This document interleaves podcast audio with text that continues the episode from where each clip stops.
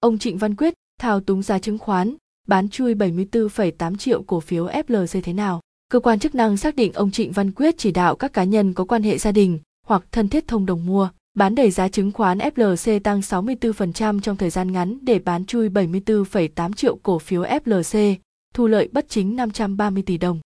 Chiều ngày 29 tháng 3, Cơ quan Cảnh sát điều tra Bộ Công an C01 đã tống đạt các quyết định khởi tố vụ án, khởi tố bị can, thi hành lệnh bắt tạm giam đối với ông Trịnh Văn Quyết, Chủ tịch Hội đồng Quản trị Công ty Cổ phần Tập đoàn FLC, Tập đoàn FLC để điều tra về tội thao túng thị trường chứng khoán, quy định tại Điều 211 Bộ Luật Hình sự.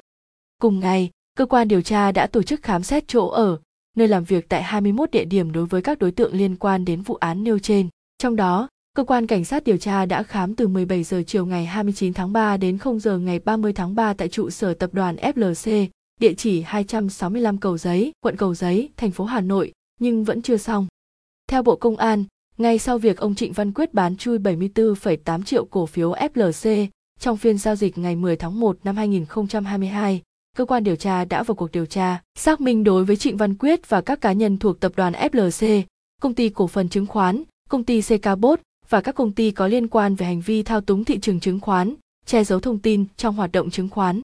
Qua đó, hành vi của ông Quyết đã gây thiệt hại nghiêm trọng cho nhà đầu tư, ảnh hưởng đến hoạt động của thị trường chứng khoán Việt Nam và đủ yếu tố cấu thành tội thao túng thị trường chứng khoán.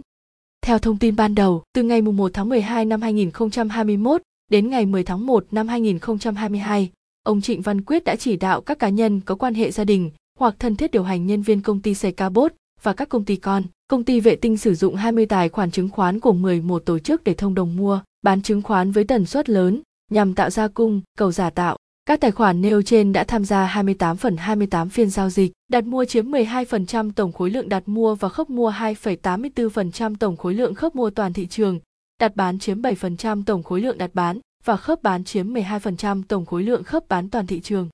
Tại các phiên tăng giá, nhóm 21 tài khoản chứng khoán đặt mua với tổng khối lượng 77% tổng khối lượng đặt mua của nhóm. Tại các phiên giảm giá, nhóm đặt bán với tổng khối lượng 94% tổng khối lượng đặt bán của nhóm. Mục đích đẩy giá chứng khoán FLC từ 14.650 đồng mỗi cổ phiếu ngày 1 tháng 12 năm 2021 lên giá 24.050 đồng mỗi cổ phiếu, tăng 64%.